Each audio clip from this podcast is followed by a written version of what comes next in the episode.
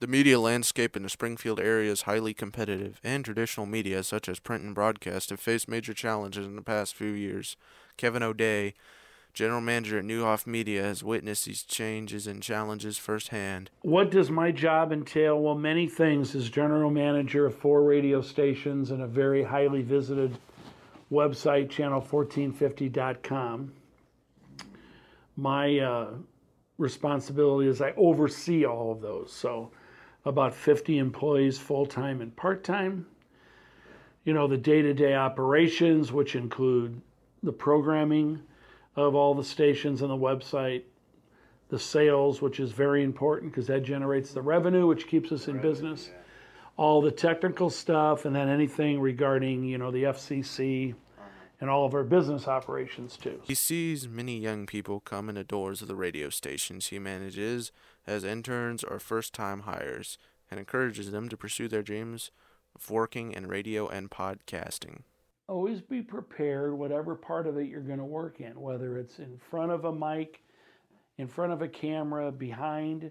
Know what you're doing. Be a great listener.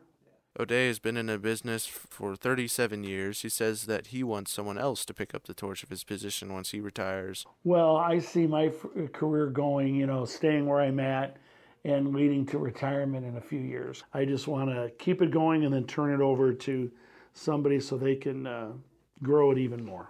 The industry of radio has been around for many decades and has withstood the test of time without being deemed obsolete, even as technology has progressed and other mediums for content consumption have emerged.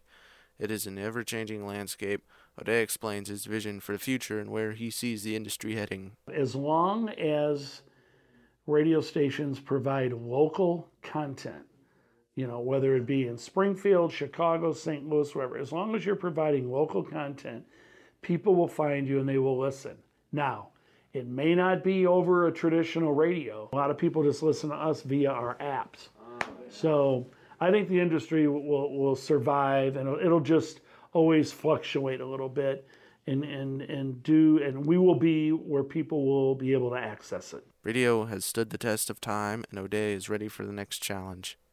For NPR Illinois Podcast Academy, I'm Roman Durand.